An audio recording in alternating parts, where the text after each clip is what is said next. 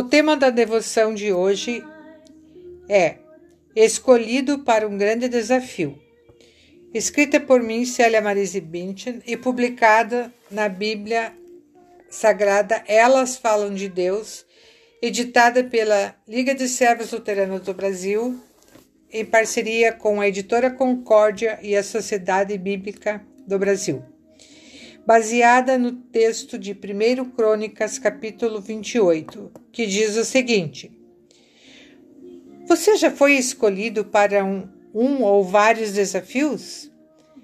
Ao sermos desafiados, ficamos apreensivos para saber se poderemos realizar as coisas. No texto de 1 Crônicas 28, Salomão recebeu um grande desafio. Seu pai anunciou a ele sua grande tarefa você deve compreender que o Senhor o escolheu para construir o seu templo. Portanto, seja forte e mãos à obra. 1 Crônicas 28, 10. Davi queria construir um templo para o povo ter um lugar especial de adoração e para colocar a arca de Deus nele. Mas, como foi um rei soldado, com guerras nas quais foi derrotado, e derramado muito sangue, Deus delegou essa tarefa para seu sucessor no reino, Salomão.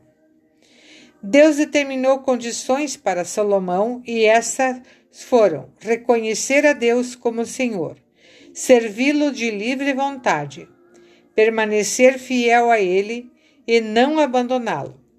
Se abandonasse o Senhor, Deus o abandonaria. Davi entregou a planta do templo. O templo é o lugar da presença de Deus, onde o povo recebe a pregação da palavra de Deus e o perdão dos pecados. Salomão, sucessor do rei Davi, aceitou o desafio e as condições para tal. Qual o desafio que você recebeu?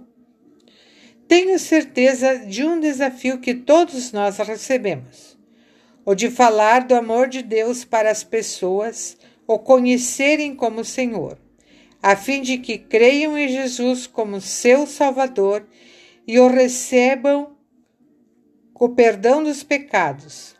O perdão dos pecados é anunciado também hoje nos templos, a cada culto. Ali nós recebemos o perdão dos nossos pecados e forças para continuarmos a executar o nosso desafio. Jesus disse: Eu estou com vocês todos os dias até o fim dos tempos. Mateus 28, 20. Amém.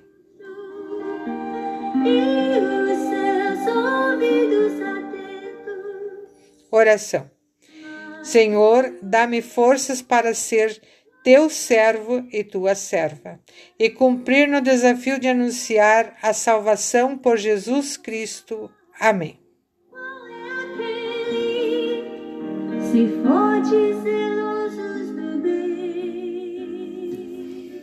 Tenham todos um dia abençoado com Jesus.